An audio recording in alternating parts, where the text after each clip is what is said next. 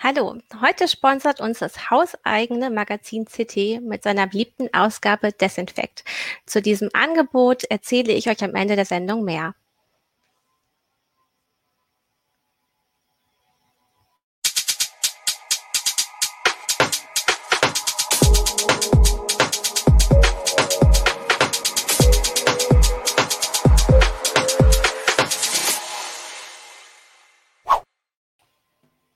Hallo, herzlich willkommen zu einer neuen Heise Show. Wir wollen heute über das Thema sprechen, steht uns eine Dystopie bevor oder bewegen wir uns auf eine Dystopie zu? Ähm, denn einige Themen köcheln gerade innerhalb der Corona-Krise hoch.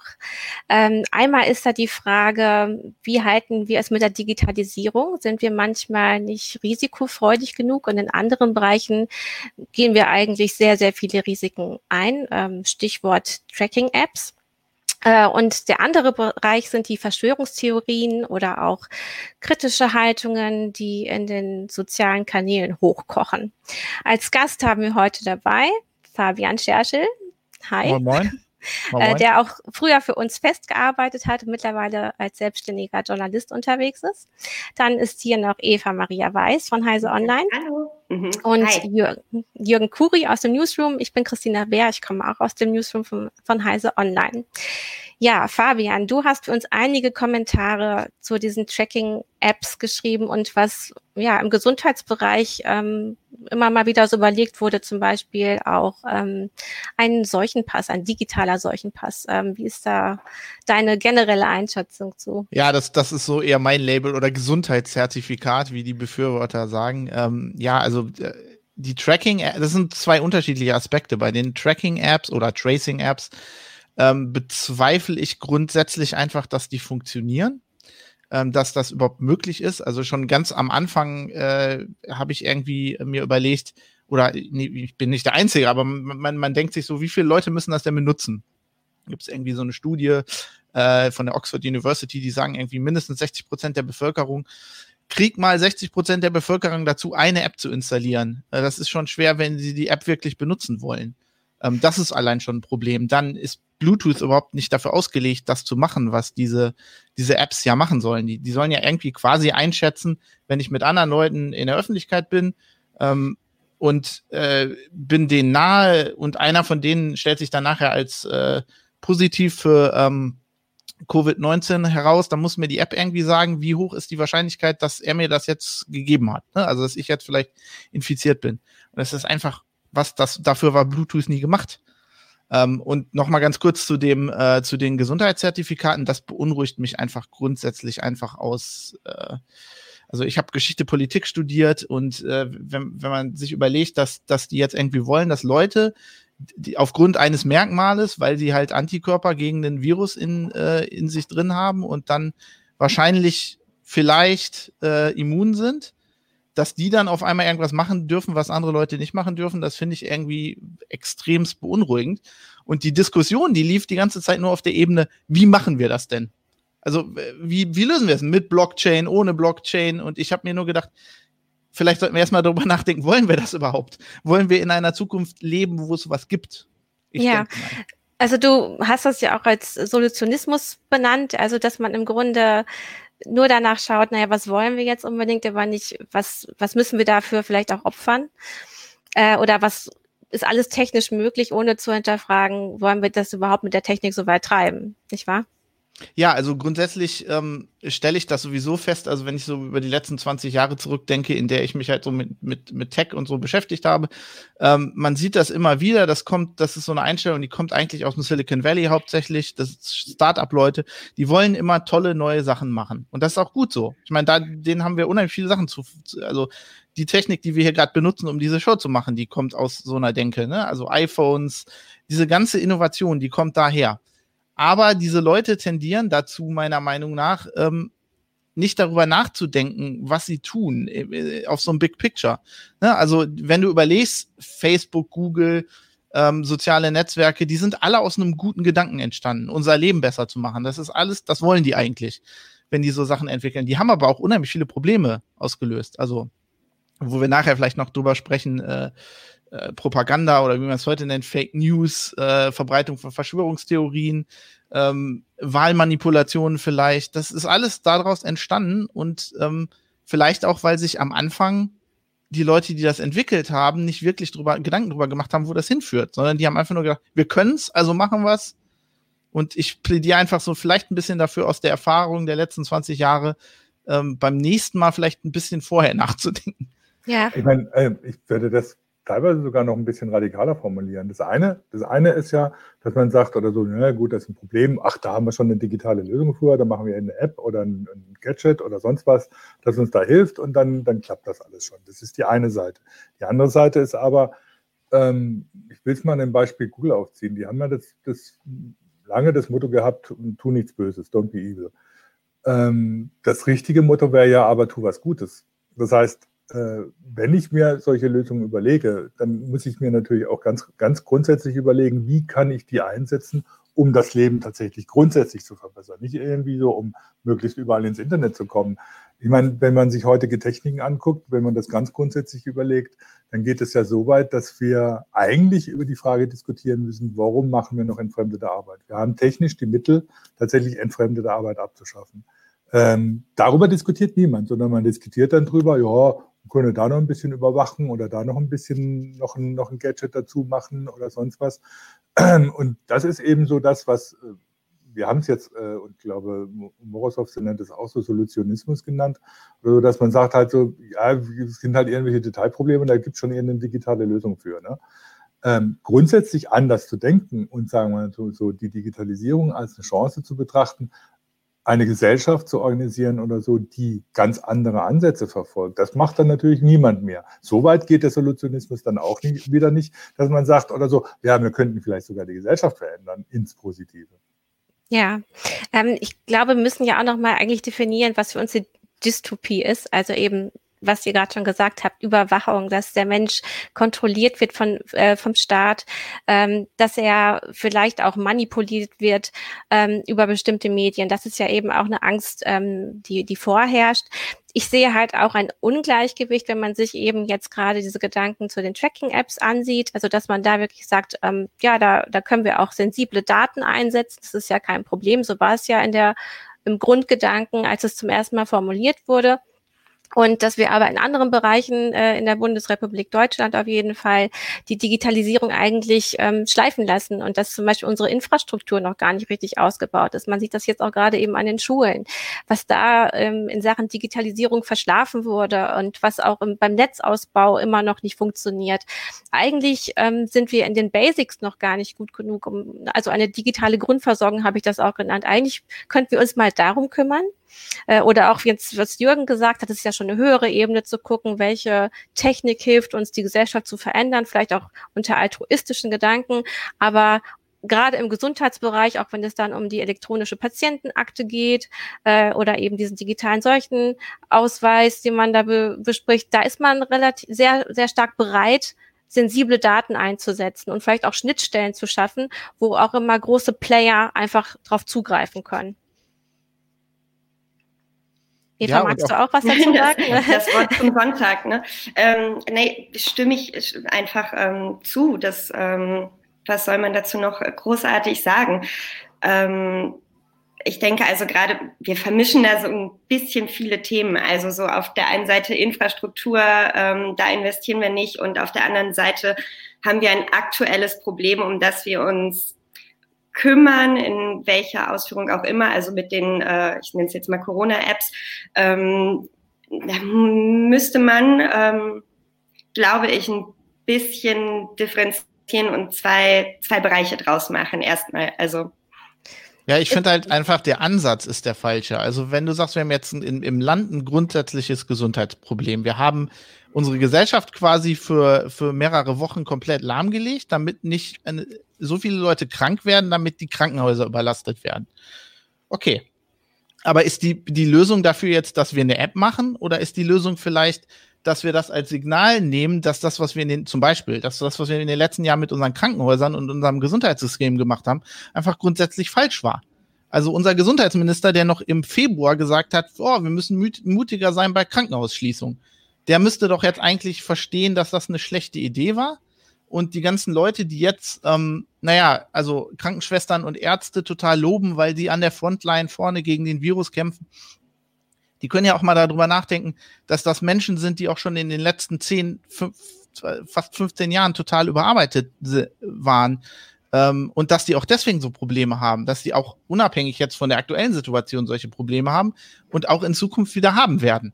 Ähm, ja. ja. Also warum lösen wir das nicht so? Warum machen wir das nicht viel einfacher auf einer viel basischeren Ebene, als jetzt zu sagen, wir machen eine App? Also die Unterfinanzierung sieht man ja vielleicht auch äh, an den Gesundheitsämtern, wo dann immer noch gefaxt wird, dass eben da die Digitalisierung auch nicht richtig umgesetzt wurde.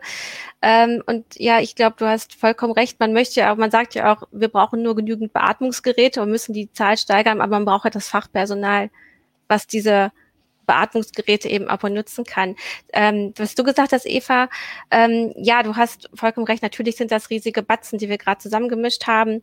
Ähm, mein Fokus war da jetzt, wir sind in einer Krise und es wird auch über äh, Konjunkturprogramme nachgedacht. Äh, und worauf konzentrieren wir uns gerade wieder? Dass wir gerade diese aktuelle Krise haben und dafür wirklich jetzt Lösungen brauchen, ähm, das ist vollkommen richtig. Nur sind wir da auch in der Sache, in der Frage der App eben nicht zu forsch vorgegangen und haben erstmal wieder den Datenschutz zur Seite gewischt äh, und dann mussten erst wieder genügend äh, Aktivisten kommen und sagen, das geht so nicht, damit man dann gesagt hat, na ja, okay, das wird jetzt doch nicht zentral auf Servern äh, gespeichert, sondern dann soll das dezentral auf den Geräten passieren. Warum, warum ist es halt nicht Privacy by Design? Und warum kann man sich das nicht einfach äh, schon als Maßgabe geben?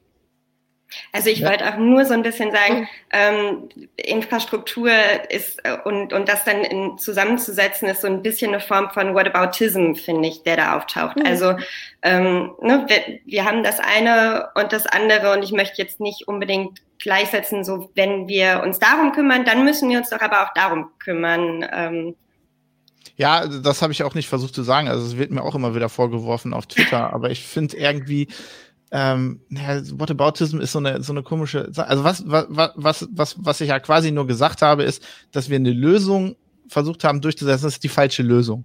Und wir einfach eine andere Lösung brauchen auf einer, auf einer einfacheren Ebene. Also zu der App könnte man einfach sagen, die App ist eine blöde Idee. Ähm, die App funktioniert nicht. Die funktioniert nicht in Singapur.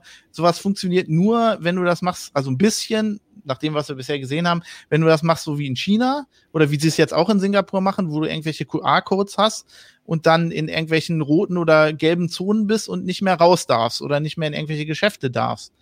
Ähm, aber da müssen wir doch eigentlich als, als demokratischer Rechtsstaat sehen, dass das eine schlechte Idee ist. Also ich habe mhm. auch die Leute nicht verstanden, die am Anfang gesagt haben, hey, die App hat in China funktioniert und in Singapur. Ja, wir sind aber kein Einparteien äh, totalitärer Polizeistaat. Warum denken wir darüber nach, sowas auch zu machen? Also das habe ich von Anfang an nicht verstanden. Ja. Äh, Siona Amera schreibt jetzt gerade äh, und, und stimmt dir zu, ähm, Fabian, Disziplin und Infekt Infektiologie schadet nicht. Im Gegenteil ist sogar notwendig, denn das Wissen um Hygiene war doch auf katastrophalem Niveau. Also im Grunde wird dadurch ja ausgesagt, ja, die App ist nicht unbedingt die Lösung, sondern diese, diese, dieses basale Wissen eigentlich um Hygiene und wie ähm, sich Infektionen verbreiten, ist schon das Wichtigste. Oder auch dieses Abstand halten, was wir jetzt alle gelernt haben. Ja, also ich glaube, das ist auch das, was, was gewirkt hat. Also das ist auch, ähm, wenn du dich mit Leuten unterhältst in Krankenhäusern und Leute, die das als Beruf machen, äh, die haben äh, ja auch gesagt, das ist das, was man machen muss. Also äh, ist ja auch relativ ähm, ein, also ich verstehe einfach nicht, wie man da drauf kommt, von diesem Moment dann äh, von, von diesen Maßnahmen und dann, dann, dann sagt, wir müssen jetzt eine, eine App machen. Klar, wenn ich jemand bin, der Apps macht, weil ich in so einem App-Startup bin, dann ist das meine Idee. Das werfe ich den Leuten auch nicht vor. Aber dass sich auf einmal alle, der Gesundheitsminister und die Regierung dahinter stellen und sagen, ja, das ist eine gute Idee, nur weil, weil es alle anderen machen, das, äh, das erschließt sich mir irgendwie nicht. Jürgen, ich glaube, dass da auch ein, hm? nee, nee, mach. Äh, was da auch ein bisschen hintersteckt, jetzt habe ich den Faden verloren, ähm, ist, ach so, die einfache Lösung, die das bringt. Also wenn, wenn jemand sagt, hier ist die App, bitteschön, damit äh, lösen wir jetzt wahnsinnig viele Probleme, springen da viele Leute drauf an und denken, ja geil, ähm, damit kann ich was anfangen, das kann ich greifen. Anders ist dieses ganze Thema ähm, Verbreitung, Virus, was passiert da gerade? Das kann man schlecht greifen. Ähm, da haben Leute Angst vor, sind unsicher und so eine App bietet halt mal wieder so ein, bitteschön, ähm, da hast du deine einfache Lösung und dann wird alles besser. Ja, hast du, glaube ich, völlig recht. Ja, plus, ähm, ja, ich meine, das ist immer einfache Lösungen für komplizierte Probleme sind in der Regel falsch. Ja. Ähm, das ist ja jetzt nicht zum ersten Mal so. Mir fiel das auch nochmal bei dieser Hygienediskussion eben ein oder so. Es erinnert sich, glaube ich, inzwischen kaum noch jemand dran, dass wir vor Corona immer wieder mal darüber diskutiert haben, dass zum Beispiel die Hygienestandards in den Krankenhäusern schlecht sind ähm, und sich deswegen resistente Keime mhm. verbreiten. Ähm, das ist also offensichtlich ist, sind solche Hygienestandards eben nicht so alltäglich, dass man sie, dass jeder sie mit den Löffeln gefressen hat. Also selbst so kleine Sachen, äh, da fängt es an oder so und da wird nicht mehr drüber geredet, weil man eben sagt, ja gut, dann machen wir Puff, äh, was, was Eva gesagt hat. Äh, zack, da haben wir eine App und dann ist alles besser und dann ist alles gut. Und das funktioniert halt nie. Das ist immer das mhm. Problem ähm, wenn man meint oder so mit einer Technik einfach erstmal alle Probleme, die man so hat, lösen zu können. Das hat noch nie funktioniert. Technik kann vieles besser machen, ähm, aber äh, es ist nie das Alleinseligmachende. Und ja, die Gefahr Menschen dabei ist halt, warum ich das auch, also warum mir das am Herzen liegt, warum ich da auch Kommentare drüber schreibe und so. Es liegt halt daran, dass die Gefahr dabei ist, dass wir jetzt sagen, wir haben die App und das ist diese Magic Bullet, wie Eva gesagt hat, das freut uns alle und dann ist alles wieder gut und dann wir vergessen das andere Zeug alles. Wir gehen dann, die Panik ist vorbei und dann machen wir so weiter, wie wir vorher gemacht haben, mit Krankenhäusern, die irgendwelches Equipment, das die im Katastrophenfall brauchen, so vorlagern, weil sie ja denken, dass das, wenn sie das bestellen, nächste Woche da ist. Ne? Also das sind so Dinge, die müssen wir jetzt abschaffen. Da müssen wir, da müssen wir jetzt draus lernen aus der Situation, weil die wird wahrscheinlich wiederkommen. Ähm, ja, also wir werden wahrscheinlich sowas nochmal erleben. Das sagen ja jetzt viele, ähm, dass man von der Entglobalisierung spricht, eben, dass man Produktionsketten auch wieder nach Hause holt, um schneller Zugriff zu haben auf bestimmte Güter, ob es jetzt Medizinprodukte äh, sind, aber auch Medikamente, die teilweise ja in Indien hergestellt werden, nur noch von einem großen Hersteller oder, oder von zwei großen Herstellern auf der Welt. Gangs schreibt es gerade, ähm, dass er nicht glaubt, dass das ähm, als so einfache Lösung angesehen wird, sondern als sinnvoller Zusatz, also diese App. Äh, nur ist eben das Risiko zu groß, dass diese später missbraucht wird. Und da sind wir ja eben auch bei diesem größeren Thema, die Angst davor, dass der Staat oder bestimmte Firmen immer mehr Zugriff auf bestimmte Daten haben und eben auch daraus wieder Grundrechtseinschränkungen resultieren können. Und das ja, führt halt, also, das, das führt halt ja gerade so, so recht extreme Reaktionen auch. Ja, also mich hat, mich haben Teile davon überrascht. Also zum Beispiel, ich schreibe jetzt seit wie lange Jahren über, über Privacy, auch für Heise Online. Und ähm, als das Ganze losging, habe ich mir gedacht, okay, ähm, woher hat denn das Robert Koch Institut diese Daten? Und dann habe ich das Infektionsschutzgesetz mal recherchiert. Mhm. Und dann habe ich gesehen, dass sie 2001 das Infektionsschutz geändert haben, äh, Gesetz geändert haben und ähm, dass diese ganze Datensammlung damals quasi, äh, also da, das wurde ja schon gemacht, für andere Krankheiten auch. Äh, das weiß aber niemand. Also habe ich das Gefühl, ich bin nicht der Einzige, der sich damit jetzt, glaube ich, zum ersten Mal beschäftigt hat. Ähm, das ist schon was, was glaube ich den meisten Menschen einfach nicht, nicht bewusst war in Deutschland, äh, was da für Daten gesammelt werden, wenn du zum Beispiel an einer ansteckenden Krankheit leidest. Also nicht nur über dich, sondern über alle Leute, mit denen du Kontakt hattest und so. Und ist ja okay, wenn eine Gesundheitsbehörde das hat. Da gibt's ja auch gute Gründe für. Aber dann der nächste Schritt ist, wir kippen das jetzt alles in eine App und dann speichern wir das für zehn Jahre und, und dann fragt man sich so, warum haben wir denn die ganzen Datenschutzgesetze, wenn, wenn ein Notfall kommt und wir kippen das wieder über den Haufen? Beziehungsweise ist, oder ja. Sa Sachen werden, da werden zum Beispiel an die Polizei dann weitergegeben. Das ist genau. jetzt auch schon passiert. Ähm, Jürgen, du? Ich meine, das ist, das ist fast das Gefährliche an der ganzen Geschichte, dass, dass diese, diese komische Haltung, die da manchmal durchkommt oder so, dass man sagt, also ja, dann lass uns das jetzt machen, weil es geht und wir können es, äh, dazu führt, dass dann sogar die Verschwörungstheorien noch gefördert werden, weil es dann plötzlich heißt, ja, seht doch, äh, die machen das doch genauso. Also das fing ja damit an, schon für vor Corona auch, als Spahn auf die Idee kam, ähm, sämtliche Gesundheitsdaten in einen zentralen Server zu packen, um die dann für die Forschung analysieren zu können, was von der Idee her ja erstmal eine grund grundsätzlich gute Geschichte ist, weil um bestimmte Forschung zu betreiben, brauchst du natürlich entsprechende Daten für über Krankheiten. Nur äh, die im zentralen Server bei der Bundesregierung vorzuhalten, ist natürlich erstmal, da stock, stockst du erstmal und dann denkst du, hoch, was, was stellen die jetzt damit an und was kommt dabei raus und wie wird das anonymisiert und wie wird das garantiert und so weiter und so fort. Das kennen wir ja alles, was dann eingebrochen wird. Das fing damit an und geht dann bis hin, was inzwischen auch schon wieder die meisten vergessen haben, dass in der Corona-Hochzeit oder in der, in der Hochzeit um die äh, App-Diskussion plötzlich die, die Stadtverwaltung gefordert haben oder so. Sie wollen alle Daten haben. Und zwar Name, Adresse, äh, wann er infiziert ist, mit wem er Kontakt hat, Adressen von denen und so. Das wollen sie alles haben. Ja, aber wozu, um Himmels Willen? Damit die Gesundheitsämter ein bisschen leichtere Arbeit haben. Okay, aber das ist dann wieder die Frage der Verhältnismäßigkeit, aber wo natürlich dann irgendwelche Leute ankommen. Hier seht ihr, wir haben doch recht, die wollen genau das, so eine Diktatur errichten und so. Und dann denkt, fasst man sich an den Kopf und denkt, jetzt sagen wir, beide Seiten haben irgendwie nicht mehr alle Tassen im Schrank.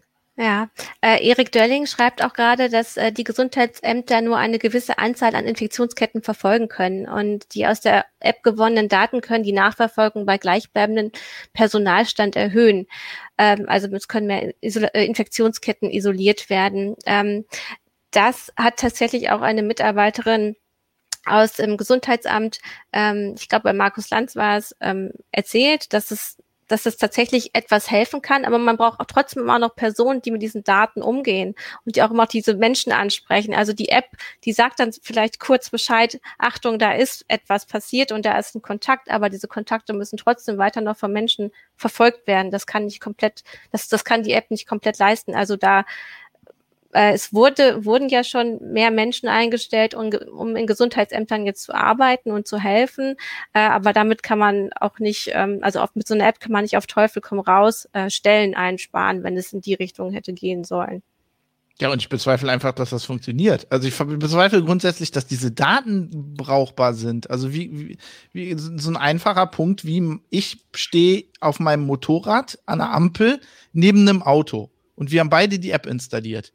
Und dann haben wir laut der App Kontakt. Da ist aber eine Glasscheibe dazwischen. Und ich habe einen Integralhelm an, aber das weiß die App ja nicht. Und das ist einfach nur so ein Edge-Case, der einem so einfällt. Da sind wahrscheinlich in der wirklichen Welt tausend andere. Ich meine, Bluetooth, ähm, äh, wenn du da anguckst, wie diese Frequenzen, die werden von bestimmten Sachen reflektiert, dann denkt das Handy, du bist näher dran oder du bist weiter weg. Also äh, und dann geht einer, weiß ich nicht, also wenn, wenn ich jetzt die App installiert hätte und ich einfach nur überlege, die letzten zwei Wochen, wo ich überall war und ich gehe kaum raus, aber ich gehe ja mal ab und zu in den Supermarkt das einkaufen. Wenn du das alles nachverfolgen willst, aufgrund so einer App, die sagt, ich hatte da Kontakt mit allen Leuten, dann aber mal viel Spaß. Also, also ich befürchte auch, dass es den Gesundheitsämtern eher mehr Arbeit macht als weniger. Also ähm, was sie da alles dann nachverfolgen müssen und wo dann plötzlich auch die Ansprüche da sind, dass sie das nachverfolgen, weil ihr habt ja die Daten. Also dann macht es gefälligst. Also ich finde das, da hat Fabian völlig recht, ich finde es auch sehr fragwürdig, ob das wirklich funktionieren kann.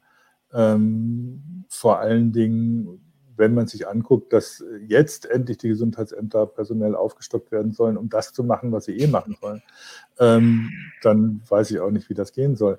Und das ist halt der, der also das ist halt immer dieser Punkt dabei. Ne? Wenn du dann anfängst, über so Sachen zu diskutieren, kommst auch diverse Punkte, ähm, wo äh, bei denen du sagst oder so, ja, das muss man sich erstmal genauer angucken, bevor man dann irgendwie loslegt und dann ähm, komische Sachen dabei rauskommt. Und auf der anderen Seite ist es halt immer so, wie gesagt, wenn wir jetzt zu dem Thema Verschwörungstheorien kommen oder so, dann, dann sind dann Leute, die sind verunsichert und dann kommen so Arschlöcher wie Ken Jebsen oder, oder noch schlimmer die, die rechtsradikalen Spinner und sagen, ja, seht doch da, wir haben doch recht, die machen das doch genauso. Und dann sagen die Leute, ja, hm, vielleicht haben sie ja doch recht. Und dann trennen sie sich dann zu Zehntausenden in Stuttgart auf dem, auf dem Platz wieder und stecken sich gegenseitig an und fallen auf diese Leute rein. Also das ist ja, ich meine, an solche Konsequenzen muss man dann auch mal denken. Ja, und vor allem, also ich finde, ich, ich finde ja diese Diskussion über die Verschwörungstheorien angebracht und ich finde auch, die Medien sollten sie führen. Aber die Leitmedien in Deutschland müssen sich auch mal an der eigenen Nase packen. Die haben jetzt die Leute zwei Monate, drei Monate lang äh, zu Tode geängstigt. Also du machst ja, du machst Fernsehen an, äh, da kommt so viele Leute tot, wieder einer da tot, wieder einer da tot, Sondersendung. Fernsehen wieder aus. Also ich meine, dass die Leute, das und dann sind die Leute noch alleine zu, also zu Hause, sitzen zu Hause, müssen irgendwie mit, mit zwei Leuten aus einer kleinen Wohnung arbeiten und drei Kinder tanzen ihnen auf dem Kopf rum, dass die irgendwann ähm, anfällig für so äh, wirre Theorien werden, kann irgendwie keinen verwundern, finde ich. Ähm, da, da kommt aber, finde ich, auch noch wieder so eine Diskussion auf, ähm, so Huhn oder Ei. Die Leute wollen ja auch immer neue Informationen, immer mehr, mehr, mehr. Wenn du jetzt mal ein paar Stunden lang äh, keine Zahlen am Anfang gebracht hättest als ähm, Medien, egal welcher Art, äh, hätten die Leute sich auch beschwert. Da ja, wird ja gar nicht berichtet. Ne? Das, ja. Genau, finde ich immer super schwierig, weil mich hat es auch total genervt und ich wollte auch überhaupt keine Zahlen mehr hören und, und es ist eh alles so ein bisschen schwierig und dann kommen wieder andere und aber die Leute verlangen das ein Stück weit. Natürlich, halt aber ich, ich finde halt, das ist, äh, das ist ähm, Verantwortung von uns Journalisten, das auch zu durchbrechen. Das ist natürlich klar. Ich, du, du reinforst das immer, ne? Du, du, ich, mhm. ich habe ich hab ja selber äh, gearbeitet bei euch. Ich weiß ja, wie das ist. Du schreibst was, dann wollen die Leute mehr. So, ähm, wir hatten immer diese Diskussion im Security-Bereich. Ähm, schreiben wir jetzt über dieses Thema? Weil eigentlich ist es keine Nachricht, aber alle wollen halt mhm. darüber informiert werden. Und da musste so einen komischen Artikel schreiben, wo du halt irgendwie sagst, eigentlich ist das jetzt keine Nachricht, aber wir schreiben jetzt darüber und erklären euch, warum es keine Nachricht ist. Ja, ähm, die Nichtmeldung. Genau, also ich finde, wir müssen, wir müssen da als Journalisten irgendwie auch uns so ein bisschen rausziehen. Ich weiß natürlich, dass das schwer ist, aber ich denke mal, die Tatsache, dass Medienhäuser jetzt massiv Probleme haben, weil denen die Werbeeinnahmen wegbrechen, weil die äh, Werbeträger halt ihre Werbung nicht im Zuge dieser Nachrichten sehen wollen, äh, wird da vielleicht ein bisschen helfen. Ja, wobei auf der anderen Seite sind, ist natürlich das Interesse massiv gestiegen. Also so, also die, äh, gerade wenn man sich die digitalen Ausgaben der Ta Tageszeitung anguckt, die sind ja massiv gewachsen in der, jetzt in der Zeit. Also das, da hat Eva natürlich auch recht. Das Interesse an diesen Nachrichten ist natürlich entsprechend groß.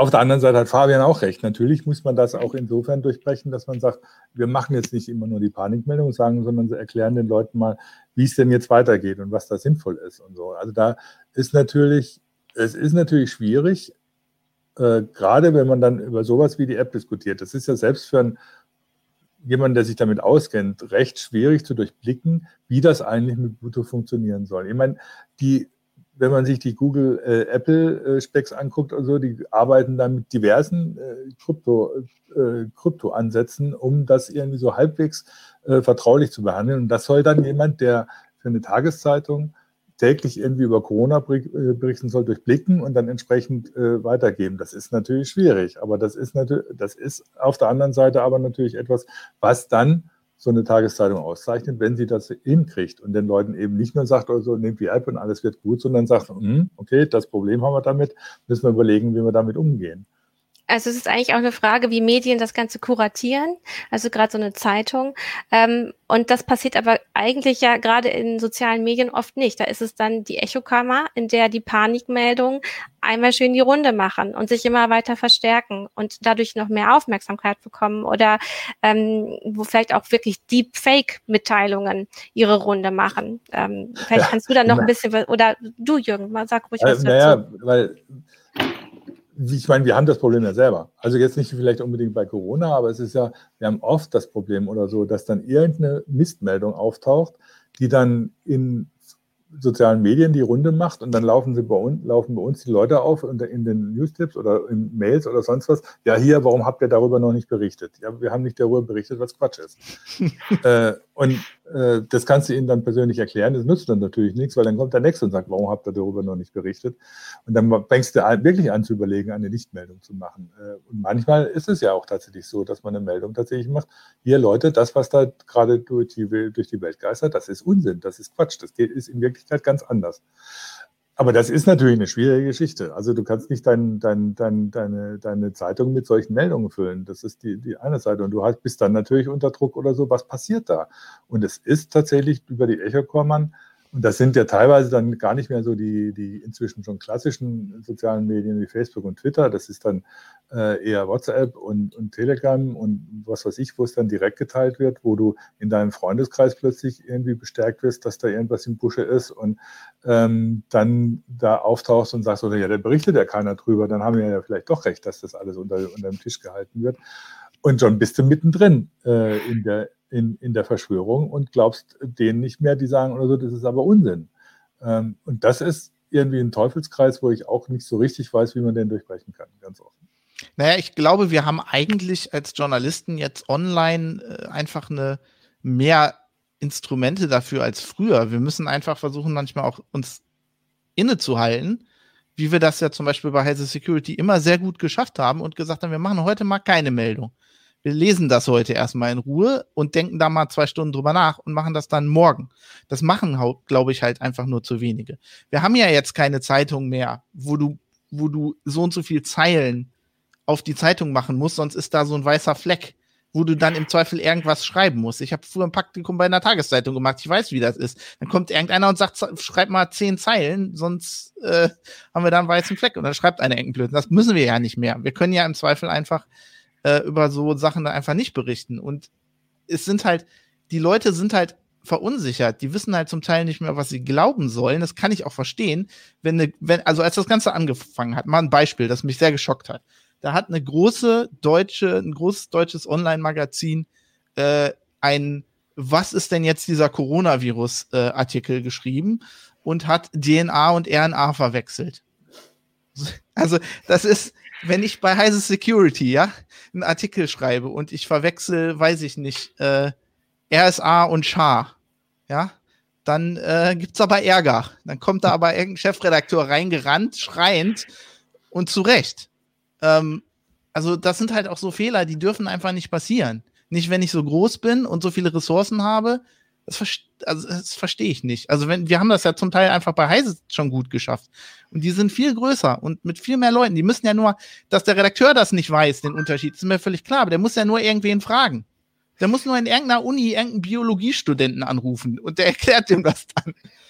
Ich verstehe das nicht. Also ich, ich glaube, das ist jetzt mal das, Problem alleine ist, dass Medien das manchmal nicht richtig machen und unter ihrer Verantwortung nicht gerecht werden, sondern äh, es ist nun mal auch eine Zeit, wo Politiker teilweise wirklich im Nebel gestochert haben, wie es weitergeht, weil es eben eine unbekannte Situation ist. Und das wurde teilweise, glaube ich, auch schlecht erklärt oder für bestimmte Menschen auch schlecht erklärt.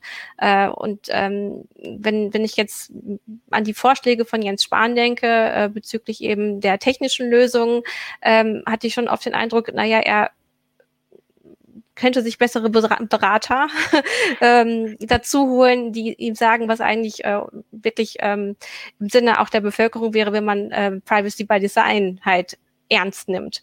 Äh, und da, da kommt man schon ins Grübeln, wo geht denn das hin? Und äh, kann der, kann der überblicken, was er da plant? Und so ging es ja eben auch einigen Menschen. Und hier fragt jetzt auch im Chat jemand, na, was sind denn Verschwörungstheoretiker oder wie, wie, wie, wer soll denn das sein?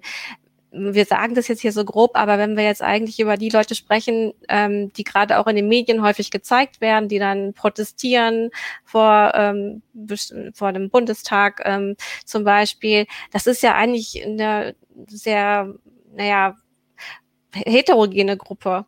Das sind ja nicht, da haben sich verschiedene Gruppen zusammengefunden. Also da sind ja einmal die ähm, eher so aus dem Impfgegnerspektrum, die Angst davor haben, dass sie eine vielleicht nicht ausgereifte Impfung bekommen sollen. Und dann sind da auch welche, die wirklich ein komplett geschlossenes anderes Weltbild haben und das unter die Leute bringen. Äh, und da wird man wohl eher dann Verschwörungstheoretiker zu sagen, ne? die, die wirklich so ein komplett anderes Bild vermitteln und eine ganz andere Theorie zur Welt haben. Es wird Oder halt oft als Kampfbegriff benutzt, ne? Also ich werde auch gerne als Verschwörungstheoretiker in sozialen Medien be bezeichnet, nur weil ich mal Dinge sage, die ein bisschen anderer Meinung sind, als die meisten Leute haben. Das Problem ist halt, eine Verschwörungstheorie ist im Grunde erstmal nur eine Theorie. Also wenn ich dir irgendwie vor drei Jahren erzählt hätte, dass es in Hollywood irgendwie eine, eine Verschwörung von, von reichen Leuten gibt, seit wie vielen Jahren mit so einem Typen, der heißt Epstein auf so einer Insel, ne, dann hättest du auch gedacht, ja, der, der Scherschel hat ja einen an der Waffel. Aber manchmal stimmen so Theorien halt auch, ist halt das Problem. Nicht so oft. oft sind die halt auch einfach nur dumm. Ähm, ja, wobei, wobei ich dir jetzt mit widersprechen muss, weil das mit Epstein, Verschwörungstheorie, das war gar keine Verschwörung, der Typ war verknackt, ne? wegen, wegen sowas. Also das war bekannt. Also das haben die Leute nur irgendwie so nicht gerne äh, drüber geredet, weil sie selber ein bisschen mit dem verstrickt waren und gerne auf seine Fäden gegangen sind. Also es war nicht so, dass da irgendwas geheim gehalten wurde. Die klassische Verschwörungstheorie ist ja immer, oder das Kennzeichen oder was, was das immer einem immer bedenklich stimmen sollte, ist ja, dass irgendwie da meistens bis zu Zehntausenden von Leuten irgendwas total geheim halten, was nie jemand erfährt, außer dem, der die Verschwörungstheorie aufgedeckt hat. Und äh, alleine, wenn man sich vorstellt, wie viele Leute bei der Mondlandung beteiligt waren, um mal jetzt so eine lustige, klassische Verschwörungstheorie zu zitieren, ähm, wie, viel, wie viele Leute an dieser Mondlandung beteiligt waren und wie viele Leute da die Schnauze gehalten haben und nichts äh, erzählt haben und nichts irgendwie so mal rausgelagt haben, dann muss, sagt einem schon das normale Denken, dass das irgendwie nicht sein kann, weil alles, was bisher in der Welt unter der Decke gehalten werden sollte, ist innerhalb kurzer, relativ kurzer Zeit äh, äh rausgekommen manche von den Verschwörungstheoretikern benutzen Edward Snowden als Argument. Aber ich meine, diese Programme der NSA, die waren jetzt zwei, drei, vier, fünf Jahre alt, bevor Snowden sie rausgemacht hat. Das ist eine Verschwörungstheorie, die hat eine relativ kurze Halbwertszeit. Ähm, und das gilt für die meisten Verschwörungstheorien eben nicht. Die gehen über Jahrzehnte, äh, dass da Zehntausende Menschen äh, tatsächlich äh, wichtige Sachen geheim halten und das ist einfach völliger Quatsch. Und das ist der Unterschied zu sowas wie Epstein. Epstein, der, das war halt einfach bekannt. Wenn man es wissen wollte, konnte man es wissen. Ähm, äh, ja gut, aber es ist halt für die, für die, Öffentlichkeit nicht so, ne? Also ja, klar. Du, ja, ja, also ähm, und das, das Problem ist halt auch, dass das halt als Kampfbegriff benutzt mhm. wird. Das ist halt, ähm, ist halt, ist halt schwierig. Also wenn ich zum Beispiel im Internet, wenn ich einfach sage, ähm, ich bin skeptisch gegenüber Bill Gates, weil ich seine Vergangenheit kenne mit Linux und mit Open Source und wie der Mann sein Geld gemacht hat und weil ich Windows ME benutzt habe. Und jetzt sage, okay, ich bin ja zwar kein Impfgegner, aber äh, ich weiß nicht, ob das, was der Mann da so erzählt, äh, so, so, so intelligent und so schlau ist. Dann wirst du halt als Verschwörungstheoretiker beschimpft, obwohl du überhaupt gar nicht Du hast ja nicht mal eine Theorie. Du hast nur gesagt, ich will, ich will keinen äh, kein Impfstoff von dem Typen, der Windows ME entwickelt hat. Ja, okay, aber gut, er entwickelt den äh, Impfstoff nicht selbst und irgendwie daraus die Verschwörungstheorie zu machen. Ähm, Bill Gates hat jetzt die Regierung der Welt übernommen, um allen einen digitalen Chip zur Identifizierung einzupflanzen. Das ist jetzt wieder so absurd oder so bei aller Kritik an Gates oder so. Das ist das ist, ja, klar, das ist absolut. Äh, also ich habe ein paar Mal mit ihm zu tun gehabt und so, ich meine, so, so weit denkt er nicht einfach. nee, so also völlig. Nee, aber also, es, ist, es ist einfach hier, ja, aber es ist halt der Unterschied, ob du sagst oder so, du bist bei bestimmten Sachen skeptisch oder eben irgendwie so Theorien schwingst oder so, die äh, die berühmten einfachen Erklärungen bringen. Ne? Also es ist, und wir haben die einzige Wahrheit sind. Wir haben jetzt eine komplizierte Situation und es ist am einfachsten, der ist schuld, der war's. Und der will uns jetzt alle in eine Diktatur zwingen. Ähm, und kann man nur wieder sagen, die einfachen Lösungen oder die einfachen Antworten sind meistens die falschen. Also es wäre halt sicherlich manchmal hilfreich, wenn klar gesagt wird, naja, das, was da gerade behauptet wird, ist wirklich einfach Mist oder Bullshit, wie wir sagen würden. Also das, man, dafür hat man ja auch Faktenchecks äh, entwickelt viele Menschen wird man dadurch nicht mehr erreichen, weil die sagen, ja, auch die Faktenchecks, die kommen natürlich von Leuten, äh, die hier zum Establishment gehören. Ähm, was aber, glaube ich, diese ganze Situation eigentlich jetzt auch so schwierig gemacht hat, ist, dass, dass wir eben eine Katastrophe vermeintlich verhindert haben. Also dieses There's no glory in prevention. Also ähm, es ist ja leider oder es ist ja Gott sei Dank nicht das eingetreten, was viele befürchtet haben. Und gerade deshalb sagen jetzt ja dann viele, na ja, so schlimm war es doch eigentlich gar nicht. Wieso müssen wir jetzt ja, wieso waren wir eingesperrt? Warum mussten wir das alles aushalten? Ähm, das Damit hat doch ja, so viele Leute Frage, sterben wie in Italien. Ja, also ich meine, das klar, das, das kannst du sagen, aber auf anderer Seite kannst du auch sagen, ähm, haben diese Maßnahmen genau das verhindert. Ne? Also ich meine, du guckst dir dann, du kannst dir dann den Graph angucken und dann kannst du sagen, ja, hier haben wir das gemacht, aber ist das nicht, äh, also Correlation ist nicht, äh, ne, wie man so schön sagt, äh, also die, die, das ist halt, das, ich glaube, das Problem mit den Faktenchecks gerade ist auch, dass viele Dinge, die gerne gefaktencheckt werden, auch manchmal einfach keine Fakten sind. Das ist, ähm, also in der Wissenschaft sind unheimlich viele Dinge einfach keine Sache, wo du sagen kannst, das ist jetzt A oder B. Du hast mhm. Studien und die sagen, wir sind uns relativ sicher, dass das in die eine Richtung geht. Das heißt aber nicht, dass das stimmt. Es kann auch zehn Jahre später jemand kommen und sagen, das ist komplett anders.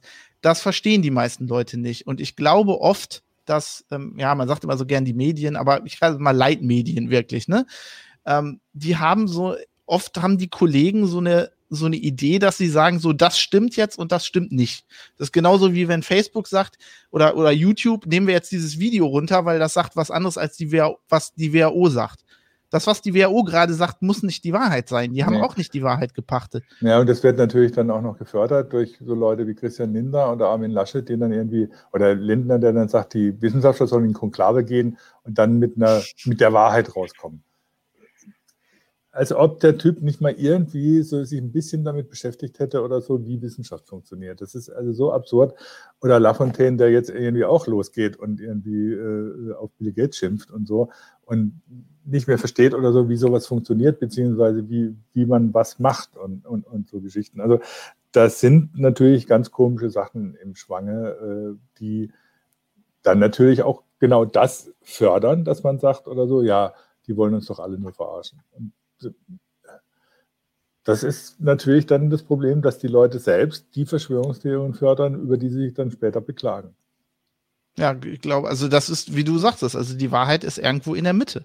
Das Problem ist halt die Leute, die komplett irre sind mit den Verschwörungstheorien. Das Problem ist aber auch der äh, der, der Moderator in einer öffentlich-rechtlichen Fernsehsendung sagt, der sagt, die Wissenschaft sagt. Die Wissenschaft hat noch nie irgendwas gesagt. Wissenschaft ist ein Prozess. Wissenschaft ist eine Methode, um zu einem Ergebnis zu kommen, was möglichst nah an der Wahrheit ist. Das ist nicht die Wahrheit, vor allem nicht im, im Moment. Also das, das Problem, was wir ja gerade haben, ist, oder lange, also jetzt langsam wird es klarer, aber wir hatten ja lange Zeit unheimlich wenige Daten darüber, was mit dieser Krankheit überhaupt passiert, wer die kriegt, wie die übertragen wird, ja. ähm, was die auslöst ähm, da hatten wir das Problem, dass ein paar von diesen Daten waren aus China. Den konntest du offensichtlich nicht vertrauen, weil die Regierung da dran rummanipuliert hat. Ähm, es ist halt einfach nicht so klar. Und ich würde mir manchmal wünschen, dass die Leute, ähm, die über sowas schreiben und da im Fernsehen sind, auch einfach mal manchmal einfach sagen, es ist nicht so klar.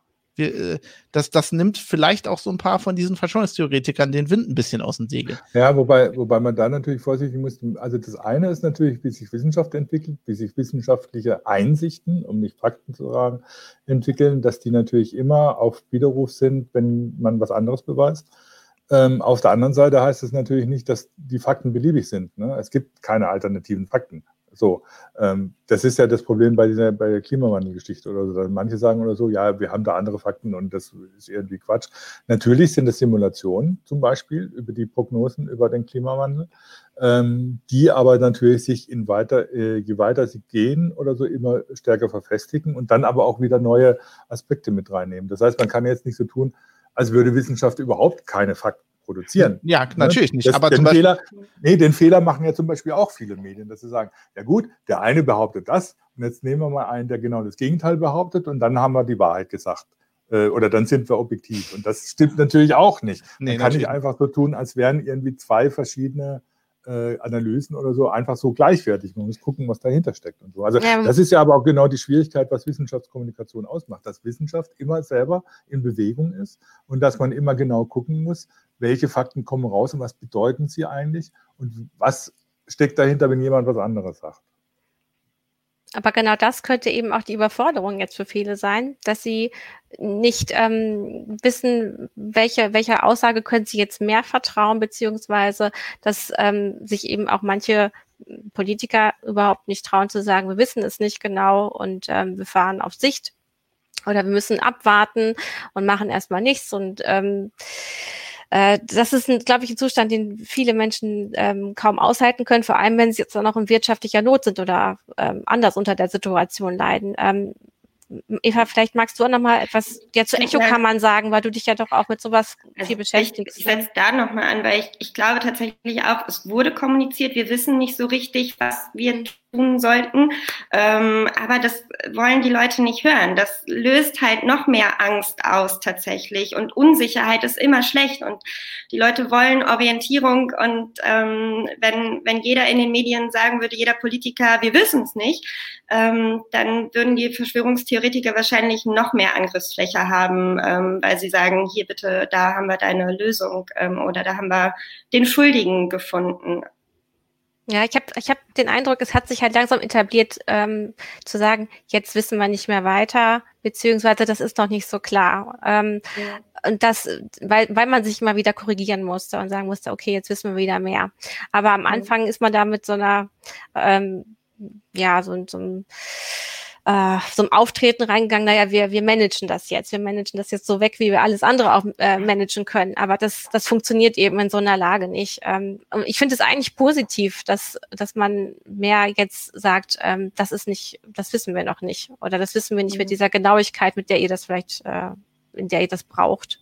Auf jeden ja. Fall. Also ich meine, wir haben als Medien trainiert man, also jetzt Kollegen von uns oder auch in den letzten 10, 20 Jahren, 30, 40, haben halt die Menschen darauf trainiert, dass sie sagen, okay, wir haben eine Situation, wir wissen nicht genau, hier ist der Experte, der sagt uns das jetzt. Also ich habe ich, ich hab, ich hab jahrelang habe ich vor Heise Interviews im Fernsehen, im Radio, wer weiß wo gegeben, wo mich ein Moderator gefragt hat, ja, ist die App denn jetzt sicher?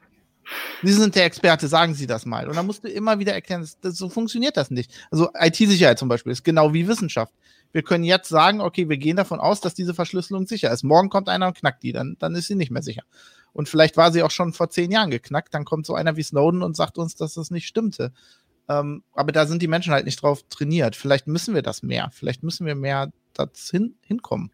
Das ist ganz schwierig zu ertragen oder schlecht zu ertragen. Das ist einfach von der Psyche ähm, ein Zustand, ähm, der nicht angenehm ist. Also das ist so ein bisschen Kontrollverlust. Der Mensch strebt danach, Kontrolle zu haben über die Situation. Und ähm, deshalb ist das, glaube ich, wirklich ähm, wünschenswert, ähm, aber schwer umzusetzen. Es ist ja, es gibt ja bei Heise den Running Gag, dass wenn man einen Heise-Redakteur fragt, wie denn irgendwas ist, dann kommt immer, es kommt darauf an. Und dann kommt eine lange Erklärung, auf was es denn alles ankommt. Ähm, ich weiß das selber natürlich, wenn, wenn man, das habe ich selber drauf, wenn jetzt hier jemand aus der, was weiß ich, aus, äh, aus dem als Family Admin mich fragt oder so, welchen Router zu erkaufen soll, nur als blödes Beispiel, weil welcher am sichersten ist, dann kommt halt auch, es kommt darauf an. Und dann kommt eine lange Erklärung und die Leute sind extrem unzufrieden, weil ich ihnen keine klare Antwort gebe, zumindest für ihr Gefühl. Ich habe mal für mein Bedürfnis, für meine An Ansicht eine sehr klare Antwort gegeben, aber ähm, es ist nicht das, was die Leute erwarten. Und das ist natürlich das Problem. Das geht mir natürlich bei Sachen, wo ich mich nicht auskenne, wo ich Rat brauche, auch so. Ich hätte gerne eine klare, eindeutige Antwort. Ähm, kauf das, mach das. Äh, um gesund zu bleiben, mach äh, das und das. Und, äh, aber so funktioniert es leider nicht. Und das ist irgendwie was, mit dem ich selber ja auch schwer leben kann und äh, auf der anderen Seite aber schwer leben kann, dass die Leute das von mir erwarten. Ja, ich meine, das ist, ich, ich gebe Eva da völlig recht, das ist eine super schwierige Situation, aber wir müssen wahrscheinlich auch einfach lernen als Gesellschaft, dass es Situationen gibt, mit, wo wir nicht wissen, mit denen, also so ein Virus, das kannst du nicht komplett stoppen ähm, da, da wird, da geht Kontrollverlust mit einher. Das sind wir nur, glaube ich, einfach nicht mehr gewöhnt. Also ähm, ich habe mich in letzter Zeit viel mit meiner Oma unterhalten, die ist 98. Äh, die hat eine ganz andere Sicht auf Dinge natürlich, aber die hat auch so Dinge in ihrem Leben erlebt, ne, wo wir in der Gesellschaft schon mal öfter richtig krassen Kontrollverlust ha hatten und dann lernst du ein bisschen damit umzugehen. Und ich glaube, so ein bisschen in so einer Situation sind wir jetzt auch. Also am, am 11. September zum Beispiel waren wir schon mal ein bisschen in so einer Situation. Und daran kannst du gut sehen, was dann passiert. Da werden dann bescheuerte Regeln etabliert, wie du darfst nur 100 Milliliter Wasser mit an Bord eines Flugzeugs nehmen, wo jeder Sicherheitsexperte dir sagt, das ist albern. Dann sagen alle, ja, aber ist nicht schlimm. Das ist, das ist ein, in einem Jahr ist das wieder vorbei. Ja, gut, wir haben jetzt 2020. Ist es vorbei? Nee, wir machen das jedes Mal, wenn wir an Bord von einem Flugzeug gehen. Machen wir so ein Voodoo-Ritual. Ähm, da müssen, das ist halt, ich glaube, da müssen wir ziemlich aufpassen, dass uns jetzt nicht so, so Dinge passieren nochmal. Aber hast du denn jetzt, um vielleicht nochmal zurückzukommen auf ähm, unsere App, weil wir ja immer noch dieses Problem, also wir haben das Problem und wir suchen Lösungen, äh, die aber eben unsere Grundrechte nicht dauerhaft einschränken. Ähm, ist denn die App für dich immer noch ähm, eine Option also ich glaube, die funktioniert nicht. Ich glaube auch nicht, dass die fertig ist, wenn du, also wenn du dir, wenn du heute mal zum Robert-Koch-Institut angehst und guckst dir die Kurve von den Neufällen in Deutschland an und dann guckst du dir an, wann diese App rauskommen soll, also irgendwann Mitte nächsten Monat.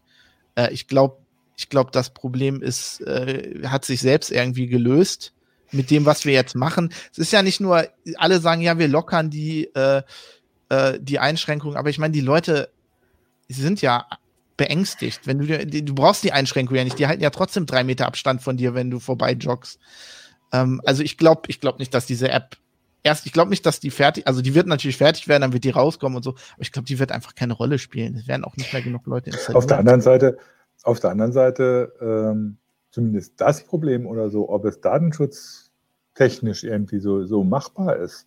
Also das scheinen sie halbwegs in den Griff zu bekommen. Ich glaube, also, das ist okay, ja. Also wenn, also, wenn ne, darauf. Also das, das, ja. das heißt, das eigentliche Problem oder so, warum es so lange dauert, das haben sie im Griff. Aber die anderen Probleme, die diese Technik mit sich bringt oder so und die, warum die App, äh, warum, warum es dann auch nochmal äh, dauert, das ist, glaube ich, auch, da will ich Fabian zustimmen, nicht in den Griff zu kriegen. Die Technik ist ja auch nicht das große Problem. Das ja. machen Apple und Google jetzt. Die können Krypto, die machen das. Das ist nicht schlimm. Viel schwieriger ist das so zu klären, wenn du, also ihr hattet da sehr gute ähm, Artikel bei Heise Online äh, drüber. Ähm, wenn du, wenn du jetzt, wenn die Regierung sagt, das ist freiwillig, aber ist das wirklich freiwillig? Wenn jetzt mein Supermarkt sagt, ich kann nicht rein, wenn ich nicht so eine App habe, dann ist das nicht mehr freiwillig, weil mhm. ich muss einkaufen, ich brauche Essen. So, das muss eigentlich gesetzlich geregelt werden. Das ist viel komplizierter als, äh, glaube ich, als diese Krypto zu machen. Das ist einer der Gründe zum Beispiel, weil ein, ein Zuschauer hat es auch in, äh, bei YouTube geschrieben, dass die Schweizer App fertig ist. Das ist einer der Gründe, warum die Schweizer App eben noch nicht fertig ist, weil das Parlament gesagt hat, na, so einfach ist es nicht, da jetzt einfach über äh, eine, eine, Verordnung oder so, so eine App zu machen. Also da müssen wir ein Gesetz für haben, damit klar ist oder so, was mit dieser App passiert. Ne? Das heißt, ähm, die Schwierigkeiten meiner App sind eben nicht nur technischer, sondern eben gesellschaftlicher, politischer, juristischer, was weiß ich alles Art. Und das macht es dann natürlich so kompliziert. Wobei ich wieder bei dem Punkt wäre, es gibt keine einfachen Lösungen für komplizierte Probleme. ja, die, die Folgenabschätzung ist eben wichtig, also was Fabian gesagt hat. Wenn das dann nachher mein äh, Eintrittsausweis ist für alles, äh, für bestimmte Dinge und die einen dürfen sich dann weniger frei bewegen als die anderen. Ähm, wie ist das mit unserem Grundgesetz vereinbar? Wie ist das mit der Menschenwürde vereinbar, wenn wir die Leute dann aufteilen, je nach äh, infiziert und überstanden und noch nicht infiziert? Ähm, das hast du eigentlich, das hast du bei uns auf der Seite ja auch so kommentiert. Das kann man bei uns ja auch nochmal so nachlesen. Ja, und ich meine, das, das, das, das führt, das führt ja, also das führt schon allein dazu, dass du einen Smartphone-Zwang auf einmal hast.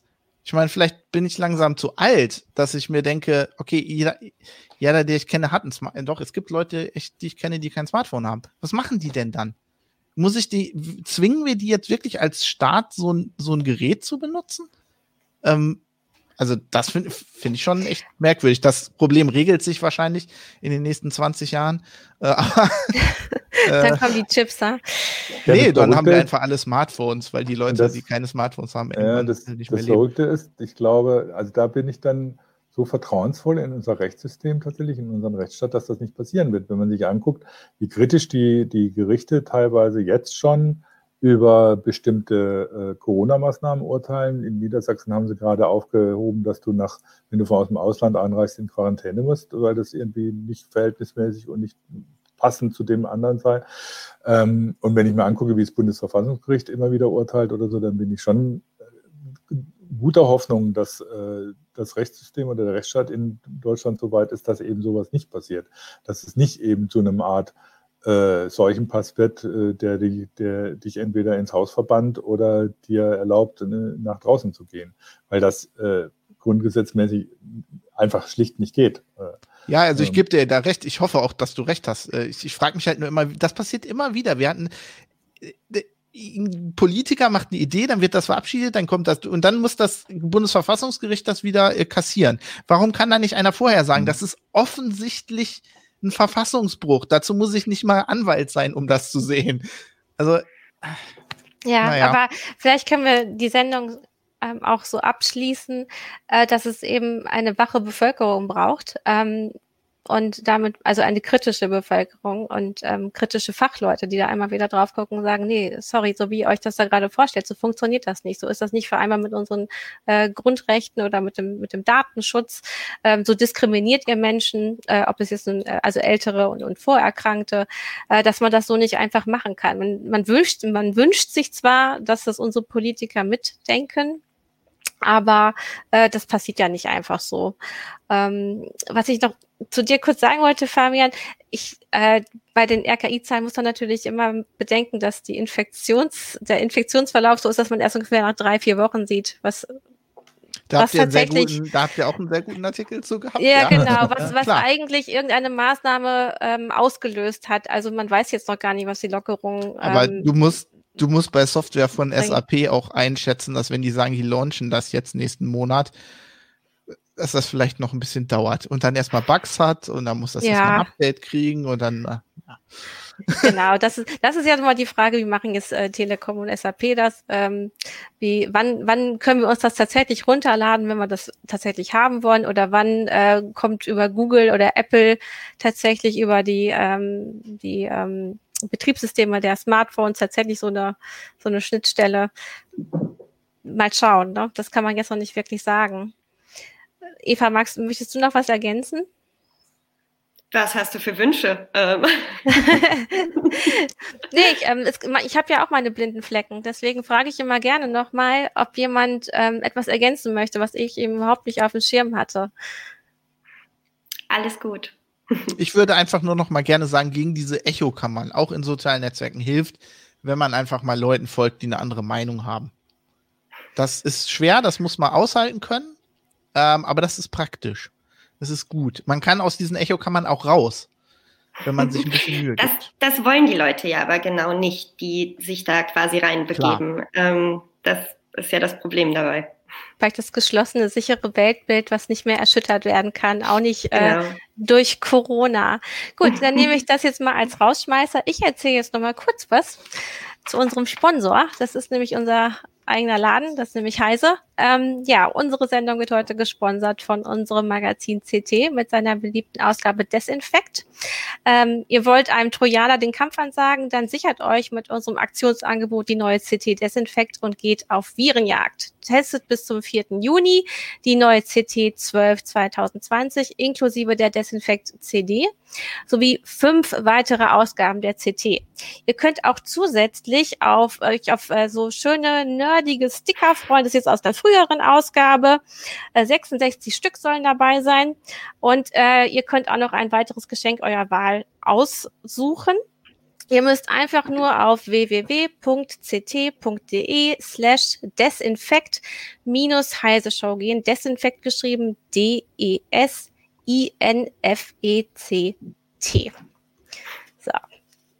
Ich danke allen, die jetzt an dieser Sendung teilgenommen haben. Wir konnten natürlich nicht alles abdecken, ähm, was man zu dem Thema besprechen kann, aber vielleicht ähm, ja, haben wir auch unsere Zuschauer Freude beim Zuhören und beim Mitdiskutieren gehabt. Äh, wir wünschen euch noch eine nächste, eine schöne nächste Woche. Da wird die heiße Show nicht stattfinden, weil Christi Himmelfahrt ist und vielleicht auch ein paar Väter schon wieder mit dem Bollerwagen um die Häuser ziehen, denn es ist auch Vatertag.